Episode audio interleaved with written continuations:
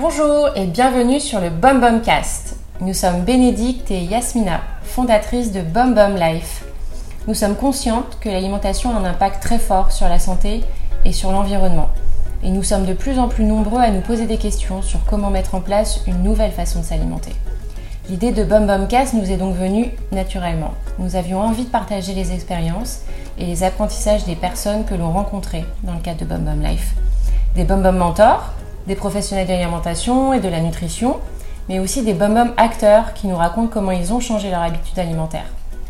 À travers ces témoignages, notre objectif, c'est de partager des astuces et solutions concrètes pour t'aider à changer tes habitudes alimentaires.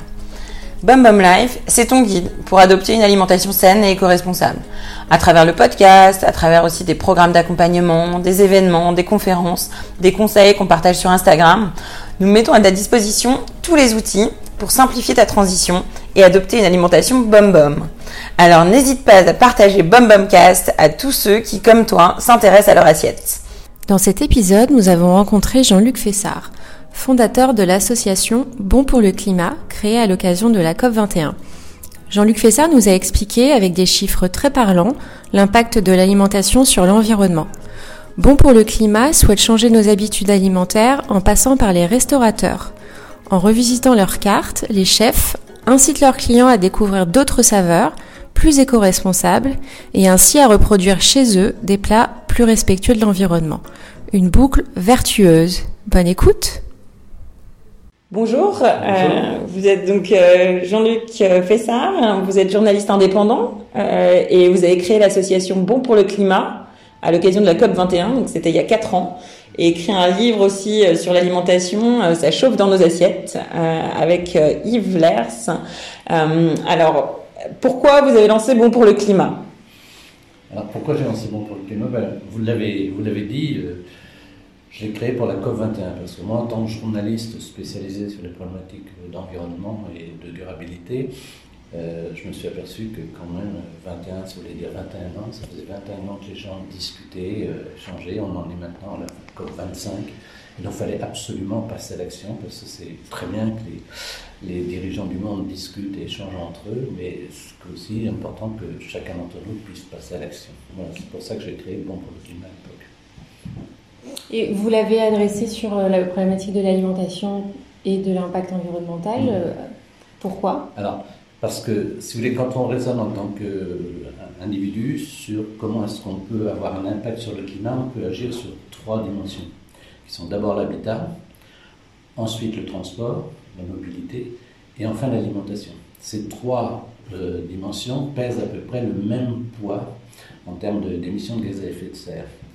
Mais la première, la, la, l'habitation, il faut isoler, il faut acheter des équipements en basse consommation, ça coûte très cher, c'est pas à la portée de tout le monde. La deuxième, la mobilité, c'est la même chose. Quand on est parisien, on a un réseau de transport très dense, on peut se passer de voiture. Moi j'ai une voiture qui, depuis six ans, elle a fait six mille kilomètres, donc j'utilise très peu, le moins possible. Mais quand on est en province, en région, il faut avoir une voiture. Alors, une voiture ben, vertueuse, c'est soit euh, des voitures hybrides, soit des voitures électriques, ça coûte très cher, c'est pas à la portée de tout le monde. Tandis que l'alimentation, ce qui est intéressant, c'est qu'on peut avoir un impact extrêmement fort. Non seulement ça va avoir un impact économique positif parce que ça peut coûter pas très cher, mais aussi c'est un impact sur la santé. Donc c'est un trio, c'est un trio gagnant. C'est pour ça que j'ai pensé que c'était intéressant de travailler sur l'alimentation. D'accord. Et alors quels sont donc les gros problèmes environnementaux de notre alimentation aujourd'hui ? Alors. Dans, dans, en créant Bon pour le climat, j'ai mis trois critères qui sont, premièrement, le fait que les produits doivent être d'origine, si possible, locale, deuxièmement, en respectant la saison, et troisièmement, en privilégiant le végétal. Et ces trois critères vont impacter notre alimentation, mais de façon disproportionnée. Souvent, les gens, particulièrement, oui, c'est local, ils considèrent qu'ils sont bons. Ben non, le, malheureusement, l'impact sur le climat de la, l'approvisionnement local n'est que de quinze pour cent. Le, La saison, c'est la même chose. La saison, il faut la respecter. C'est pour des raisons de nutriments, de qualité de l'alimentation. Mais c'est quinze pour cent. Ce qui impacte le plus, c'est quelle est la part de végétal que l'on met dans, dans son assiette. C'est soixante-dix pour cent de l'impact. Alors, comment on calcule l'impact ? Alors justement, mm. pour, si vous voulez, quand on est dans une démarche de ce genre, on affirme des choses de ce genre, il faut être rigoureux. Et donc, nous, on a un outil qu'on a développé avec un, une association, une société qui s'appelle Eco deux Initiative. C'est un éco-calculateur qui permet de calculer le poids carbone des ingrédients que l'on met dans une assiette. Et ces chiffres ne sont pas des chiffres qui sont inventés, c'est des chiffres qui sont fournis par l'ADEME, l'Agence de développement et de la maîtrise de l'énergie. Donc c'est des choses extrêmement rigoureuses et scientifiques, et c'est donc un calcul qui permet d'avoir une idée du poids carbone de chaque ingrédient d'une assiette. D'accord, donc du coup, euh, manger plus de légumes, c'est soixante-dix pour cent en termes d'impact, euh, voilà, c'est voilà. vraiment le levier numéro un en fait. Voilà. Alors pourquoi cela? C'est parce que, si vous voulez, les, les ingrédients... c'est pas du tout la même chose. Le, le pire, c'est euh, le bœuf, le veau, l'agneau. Alors pourquoi le bœuf, le veau, l'agneau? C'est parce que ce sont des ruminants, et en ruminant, ils, euh, déjà, ils, euh, ils rôtent et ils, ils dégagent du méthane. Or le méthane, c'est un gaz à effet de serre qui a un pouvoir réchauffant vingt-huit fois supérieur au simple C O deux. Mmh. Donc un impact très néfaste. Mais aussi parce que, euh, si vous voulez, ce sont des animaux qui, pour beaucoup d'entre eux maintenant, ne sont pas élevés en prairie, qui captent du C O deux, ils sont élevés dans du béton, ils ne voient jamais un brin d'herbe, et ils sont nourris avec des tourteaux de soja O G M euh, qui proviennent du Brésil, enfin, d'Amérique du Sud, et qui ont servi et contribué à la déforestation. Donc, ils contiennent beaucoup ce qu'on appelle de déforestation importée. Mmh. Hein. Donc, c'est pour ça que c'est un poids carbone aussi désastreux. Mmh. Oui, parce que pour un kilo de bœuf, euh, c'est quoi l'équivalent? Un, un kilo de bœuf, c'est... c'est vingt-huit à vingt-neuf kilos de C O deux ou, ou de pétrole, on peut, on peut dire, c'est vingt-huit ou vingt-neuf litres. Manger un kilo de bœuf, en fait, vous mangez vingt-huit ou vingt-neuf litres de pétrole. C'est quand même un peu, un peu gore comme, comme idée. Et les fruits et légumes en comparaison? Alors justement, a, après il y a une hiérarchie. Donc euh, mm. les trois que je viens de vous citer, le bœuf, le veau, l'agneau, c'est le pire. Après vous avez euh, la, la, le poisson, qui contient aussi pas mal de C O deux parce que euh, il faut aller le chercher de plus en plus loin et il faut mettre en, en place une chaîne du froid qui, pour le préserver, qui fait qu'en fait il tourne aux alentours d'une dizaine euh, de, de kilos de C O deux pour un kilo de, de poisson. Après vous avez la, la volaille. Alors la volaille c'est plus vertueux, ça n'est qu'à peu près quatre à cinq kilos de C O deux en fonction de, du type de volaille. Et les fruits et légumes c'est un demi kilo de C O deux pour un kilo d'aliments. Mmh, ce qui fait que, évidemment, il euh, n'y a, a pas photo. Quoi. Mmh. Donc quand, quand vous dites euh, il faut augmenter la part de végétal dans son assiette, ça veut dire manger plus de légumes, mais ça veut voilà. surtout dire diminuer la part de, de viande, de voilà. poisson. Alors, nous, pour faire, ce qu'on, pour faire passer le message, on a décidé de s'adresser aux chefs de cuisine. Parce que les chefs de cuisine, ben, ils ont une certaine notoriété, ils sont présents dans les médias, et cetera. Mais ils ont aussi une capacité à être créatifs, à être inventifs.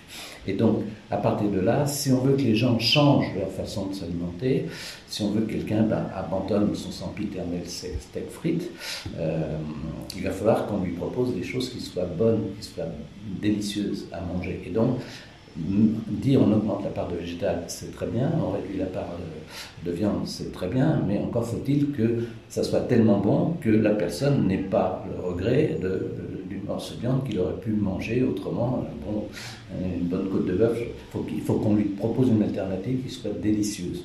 Et donc c'est pour ça que les chefs, on les sollicite parce qu'ils vont nous inventer des recettes qui vont faire que c'est tellement bon dans la recette qu'on ne regrettera pas euh, de ne pas avoir eu... Euh, parce qu'un chef normalement constitué français, il vous met euh, du carnet en entrée, en plat, en dessert, et s'il peut, vous vend un fromage. Mm. Donc c'est très carné. Donc on leur dit, ok, c'est bien de faire ça, mais euh, ce qu'il faudrait, c'est inverser les proportions de la tendance, à mettre deux tiers, voire quatre-vingts pour cent de carnet. Ce qu'il faudrait, c'est que tu maintiennes un peu de viande. Les mm. gens adorent ça, c'est bon, mais tu en mets moins et tu mets plutôt deux tiers, quatre-vingts pour cent de végétal. Et comme tu prends moins de viande, deux bénéfices. Un premier bénéfice, c'est pour la santé, mais un deuxième bénéfice, c'est qu'économiquement, ça va coûter un peu moins cher, donc tu peux te permettre de monter en gamme et d'aller acheter chez le petit producteur local qui, lui, Euh, un, un, un mode d'élevage très vertueux qui fait que ben, euh, c'est tout bénéf aussi pour la, le bien-être animal et, les, et ce que vont vivre les animaux dans le, à partir de la nutrition dans un élevage. Et puis c'est le trio gagnant du coup, c'est pas que euh, voilà, euh, économique, euh, santé, mais c'est aussi écologie euh, qui est le, voilà, voilà, le, le cœur de ça, l'initiative. C'est ça, mmh. Voilà, c'est les, les trois en même temps. Mmh. Et c'est, c'est assez fascinant de voir d'ailleurs comme euh, dans notre école calculateur, on, on a mis aussi les, euh, la quantité de calories, la quantité de protéines. Mmh. Pourquoi on a mis ça ? C'est parce que si les, les gens ont peur, si jamais euh, et, on leur... mais du végétal dans l'assiette, de ne pas avoir la quantité de protéines dont ils ont besoin pour euh, vivre. Et en fait, on s'aperçoit qu'avec avec l'outil, en fait, ça met en évidence que ben, on modifie le mode d'alimentation, mais dans la pratique, on a euh, les quantités de protéines dont on a besoin. On a, et, et au niveau euh, également euh, calories, on a une alimentation qui est beaucoup plus saine. Mmh. Donc on a ces, ces bénéfices. Mmh. Et, et au niveau du prix, évidemment, alors mm. le prix, pourquoi? Si c'est comme vous prenez du végétal, nous on dit qu'il faut que ce soit du végétal de saison. Ben, si c'est en pleine Bio. saison, par définition, alors je vais arriver sur D'accord, pardon. Euh, mm. Si c'est en pleine saison, c'est là où les fruits et les légumes coûtent le moins cher. Mm. Donc économiquement, c'est plus avantageux. C'est là aussi où il y a les meilleurs nutriments, donc c'est, c'est totalement bénéfique. Alors le bio, je n'ai pas mis ce critère-là. Mm. Euh, Et je le regrette parce que personnellement je consomme quasiment que du bio, euh, mais j'ai pas pu le mettre parce que quand on a créé euh, Bon pour le climat, euh, il y a cinq ans maintenant, ben, je suis allé voir les producteurs euh, du groupement des agriculteurs bio d'Île-de-France en leur disant voilà, on va lancer cette démarche et on aimerait bien mettre le critère bio, est-ce que vous êtes capable de, d'approvisionner la restauration commerciale en aliment bio ben, dans la C O P vingt et un, et cetera. Et ils m'ont dit ben, on est désolé, mais on ne peut pas, parce que déjà, on a des tas d'injonctions du pouvoir public sur euh, la, la restauration collective, donc la restauration commerciale, on n'y arrivera pas. Donc c'est pour ça qu'on ne l'a pas mis, et malheureusement, euh, la, les terres cultivées en bio en région parisienne ne euh, sont pas suffisantes actuellement pour alimenter à la fois la restauration commerciale et la restauration collective. Donc souvent le bio, on est obligé d'aller chercher, c'est des produits qui viennent d'Italie, d'Espagne, du Maroc. Malheureusement, ce n'est pas un respect du critère mmh. local que nous on essaie d'impulser. Alors heureusement, ça évolue. Hein. J'imagine que voilà, ça, ça change au fur et à mesure du temps.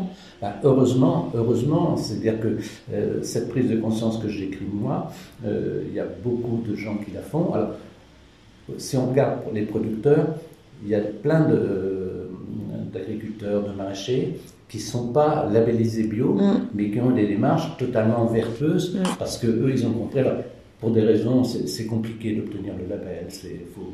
Et donc certains d'entre eux ne veulent pas s'embêter à faire ça, mais par contre, ils ont une production qui est totalement euh, comparable à un producteur bio, même s'ils n'ont pas de label. Donc, ça, et ça bouge, et ça va très vite, euh, avec euh, ben, d'ailleurs, dans beaucoup de cas, des gens qui ne sont pas issus du milieu de l'agriculture et qui, et qui décide de se lancer dans le maraîchage. Il y, a, il y a toute une démarche actuellement qui se fait qui est très, très enthousiasmante. Oui, c'est l'agriculture raisonnée. Alors, ouais. j'emploie pas le mot agriculture raisonnée. Alors D'accord. ça, c'est simplement un petit, petit truc que je vous donne. Mmh. Moi, je dis l'agriculture raisonnée, c'est, c'est le cash-sexe de la F N S E A. La F N S E A euh, étant celle qui a le plus poussé pour euh, la mise des intrants chimiques et pesticides, et cetera.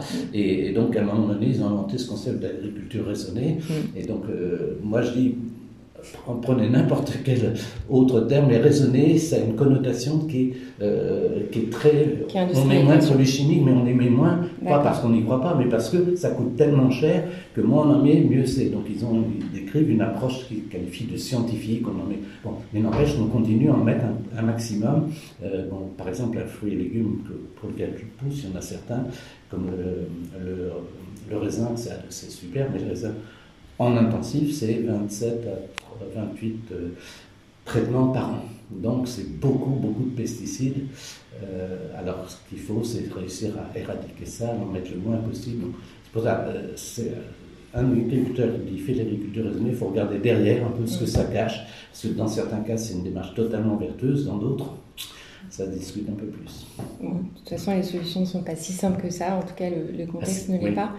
Mais euh... alors, c'est effectivement parce que ce qu'il faut comprendre derrière toutes ces démarches, on met de moins en moins de pesticides, d'intrants chimiques, et cetera, c'est que c'est des démarches tout à fait scientifique, c'est-à-dire on ne fait pas n'importe quoi, on fait des associations de cultures, on mélange des légumineuses avec des légumes, enfin, c'est, c'est très compliqué, donc, donc dans beaucoup de cas, ben, les, gens, les personnes qui se lancent là-dedans prennent des risques parce que ils ont imaginé un scénario, puis le scénario ne marche pas, ben, quand vous n'avez pas la récolte, vous pouvez vous rémunérer dessus. Ça, enfin, c'est des gens qui prennent beaucoup de risques, qui, font, qui ont des démarches tout à fait passionnantes parce que justement ils essaient d'inventer autre chose. D'accord. Donc, votre parti pris avec l'association, c'est que en, en profitant de nouvelles recettes dans, la, dans les restaurants, on va inciter les particuliers à cuisiner différemment chez eux. Voilà. C'est ça ? Est-ce que c'est ça que vous avez voilà. remarqué Alors, aussi ? L'idée, c'est ça. C'est que, euh, si vous voulez, l'idée, c'est que d'abord, les gens comprennent en allant au restaurant qu'ils ont mis un repas où il y avait une très grande part de végétal. Et que, ben, ils ont adoré. Ils ont trouvé, moi, par exemple, un des desserts que... Euh, on a été sollicité pour un programme, pour une intervention à l'UNESCO dans le cadre du programme alimentaire mondial. Et le chef, un des chefs de Bon pour le climat, a fait un dessert, c'est un des meilleurs desserts, je suis très gourmand, mais c'est un des meilleurs desserts que j'ai mangé, c'était en février, donc à une période où il n'y a pas quand même beaucoup de fruits et légumes, il nous a fait un dessert avec des lentilles corail confites, avec la crème de panais. C'était absolument délicieux. Donc deux légumes, mais un dessert absolument. Donc l'idée c'est ça, c'est que les gens, ont leur, les chefs inventent des recettes dans lesquelles ils font des associations, ils proposent des choses, des solutions qui soient tellement euh, bonnes que ben, derrière on n'est qu'une idée en tête, c'est de les reproduire quand on, quand on rentre euh, chez soi à la maison, qu'on fasse la même chose. Quoi. Et euh, justement ces chefs, quand vous, êtes, quand vous leur parlez euh, de cette démarche, euh, comment c'est reçu ? Euh, est-ce qu'il y a des difficultés euh, particulières ? Il y a très clairement euh, deux catégories de chefs. Il y a les chefs qui sont dans la logique historique pour laquelle on a fait l'erreur absolue de leur dire qu'ils étaient au patrimoine mondial euh, de l'humanité, que la gastronomie était bonne, qui sont convaincus que leur façon de voir le monde est la bonne et que, sorti de ça, C'est, de, c'est pas possible. Et puis il y a les chefs qui adhèrent à notre association, en fait c'est des chefs qui ont déjà d'eux-mêmes le logiciel et on n'existerait pas, ils feraient quand même un certain nombre. Ce qu'ils trouvent, de, c'est que nous d'abord on leur apporte un certain soutien, on leur donne un outil qui permet de valider euh, ce qu'ils font, mais à la limite ils ont ça, c'est, c'est comme pour les agriculteurs euh, de la nouvelle génération, les nouveaux arrachés, c'est des, des gens qui se lancent dans une démarche vertueuses et qui ont déjà le logiciel d'eux-mêmes. Après, quand on veut faire passer quelqu'un qui est d'une version très classique, très traditionnelle, à une version plus euh, engagée, mm. des fois c'est un peu compliqué quand même. Qu'est-ce qui coince alors ? C'est quoi quelque chose ? Ce qui coince, c'est qu'ils sont, ils sont intimement convaincus. Euh, je vais vous donner un exemple. Mm. Je vais euh, l'autre soir euh, dîner avec un ami dans un restaurant euh, d'un gars qui est engagé chez Bon pour le climat, qui est un restaurateur traditionnel, euh, qui est euh, euh, un des acteurs importants des maîtres restaurateurs et tout. Et il nous sert un plat euh, avec du poisson et une part de légumes qui est super, un dessert qui est super. Mais en entrée, c'est la période de la chasse, il a fait une terrine de sanglier. Et sa terrine de sanglier, il y a une part de terrine de sanglier, mais énorme. Mmh. Et à côté, un peu de salade et tout petit peu de céleri rame. Alors à la sortie, je lui dis, mais écoute, ton entrée là, c'est, c'est, c'était très bon, mais t'en mets beaucoup trop. Mets-en moins de sanglier, de terrine de sanglier, et mets plus de céleri rame parce que ton céleri rame, il est délicieux. Mmh. Et il n'a pas pu s'empêcher maintenant. Ah oui, mais quand les gens viennent dans cette période chez moi, ils veulent la chasse, donc il faut que j'en mette. Bon, c'est-à-dire... Et même s'ils ont une volonté d'évoluer, immanquablement, ils vont revenir, retomber dans des travers, qui sont des travers historiques. C'est un peu comme des conditionnements qu'on a, un peu comme nous, chez nous, où on a grandi, je sais voilà. pas, moi je mangeais de la viande tous les midis, tous les soirs, voilà, donc voilà. comment on, voilà. on se déprogramme pour euh, prendre de nouvelles habitudes. Voilà, exactement. Puis il y a peut-être aussi des suppositions, on va se dire, mais mes clients, ils attendent ça, mmh. oui. alors qu'en leur montrant qu'il y a d'autres façons de faire qui sont tout aussi bonnes, sans enlever complètement voilà. ce qu'ils aiment, traditionnellement, finalement, ils acceptent euh, Tout à fait, le changement, c'est exactement parti pris. Ce qu'on, ce qu'on a découvert, nous, euh, pour le chef qui joue le jeu de notre démarche, c'est qu'on leur dit, tu es un restaurant très carné, tu n'as pas à retirer euh, l'entrecôte euh, ou l'andouillette de ta carte, parce que c'est ça pour, pour ce pourquoi les gens viennent. Mais tu sais, dans un groupe, dans une famille, il y a toujours quelqu'un qui n'est pas sur ce scénario-là. Alors, puisque tu es très carné, tu vas mettre une assiette végétale. Que mettre en avant, il faut que ce soit bon, que ce soit délicieux. Et qu'est-ce qu'ils s'aperçoivent? C'est que leur assiette végétale, au début, comme c'est plutôt du carnet, ils en vendent très peu, mais ils commencent à en vendre. Et puis à un moment donné, ils s'aperçoivent que le taux de prix, ça passe dix, vingt, jusqu'à trente pour cent. Pourquoi ça? Vous savez, dans les groupes, les familles, il y a toujours le végétarien de service qu'on met en tout le monde, parce qu'il ne veut pas manger comme les autres.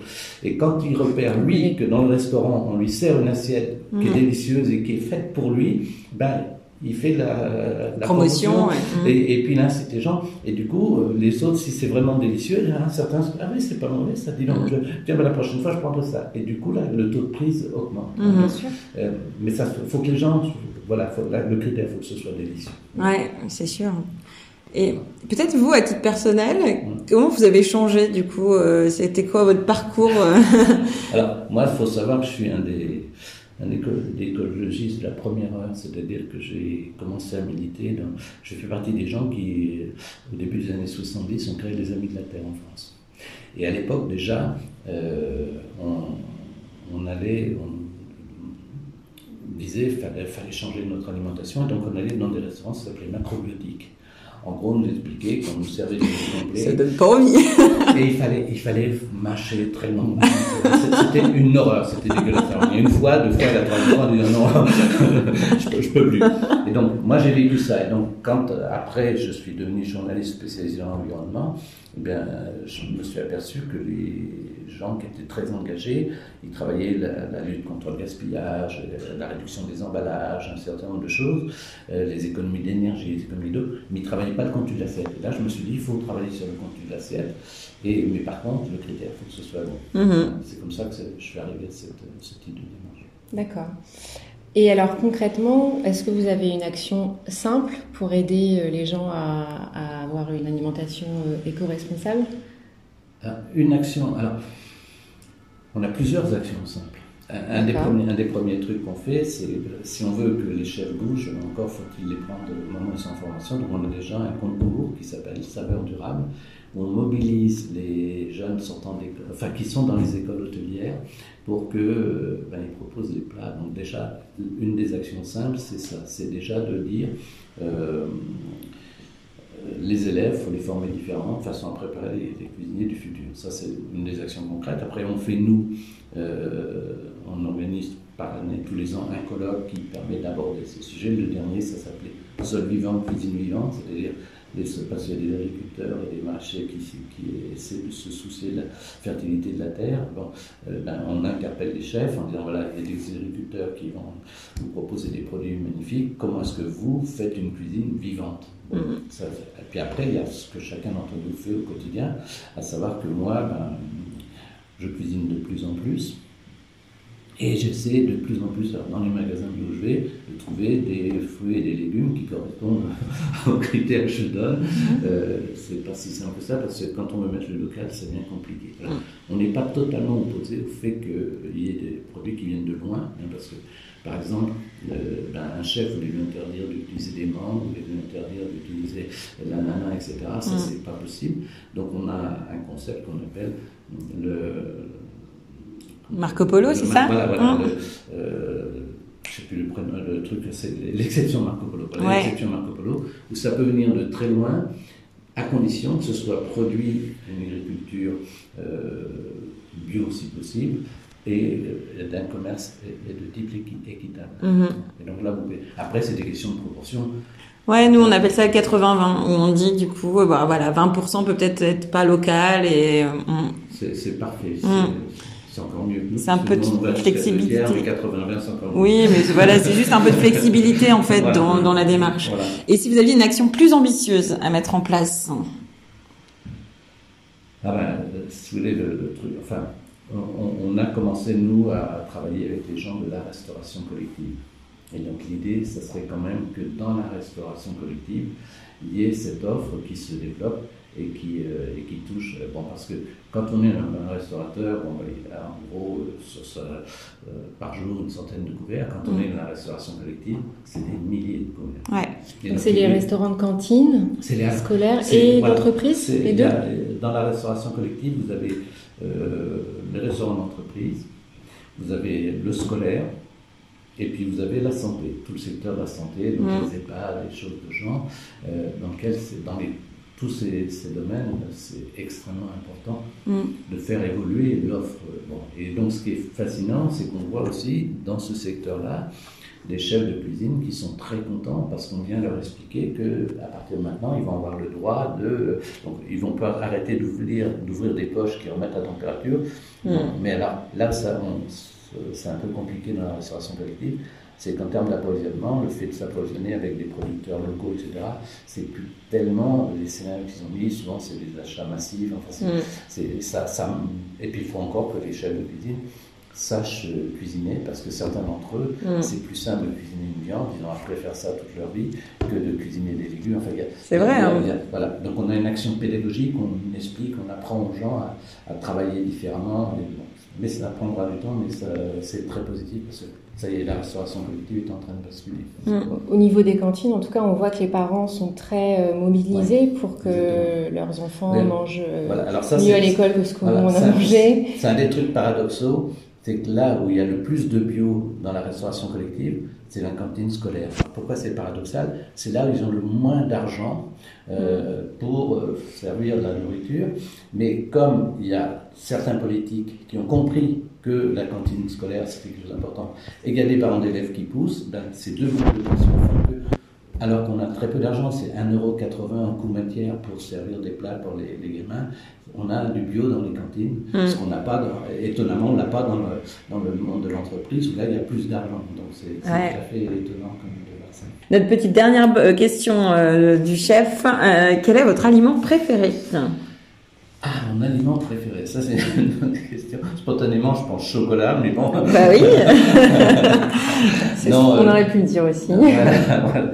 Non, euh, bah, je dirais, moi, je, je, je, je, j'ai vraiment fait une, un basculement dans ma, dans ma vie parce que j'étais très branché viande, carnet, et cetera. Alors, le, et maintenant, c'est vrai que je suis beaucoup plus à manger des, des légumes, des légumineuses, et, et donc, euh, ben, je, en fait, il s'avère que je me suis mis. Et, et, et ben, je, par exemple, une recette que je trouve super, euh, parce que ben, il fait un risotto à base de céleri. Je peux vous assurer que ce risotto à base de céleri, c'est absolument délicieux. Génial. Le céleri. Et, et sur le chocolat, nous, on fait un, un fondant au chocolat à base de patates douces, ouais. ou de betteraves, ou de courgettes, selon la saison. Voilà, il y a plein de solutions. Bah, merci beaucoup. Euh, merci. Merci. Merci d'avoir écouté cet épisode. Nous espérons qu'il t'a plu, qu'il t'a inspiré ou simplement fait passer un bon moment. Alors si c'est le cas, tu peux nous mettre une note cinq étoiles sur iTunes. Ça nous aide énormément à faire connaître le podcast. Et si tu souhaites nous contacter pour nous poser des questions ou nous proposer des invités, envoie-nous un message sur Instagram à arobase bombomlife tiret f r ou un email à bonjour arobase bombomlife point com. À très bientôt pour un nouvel épisode.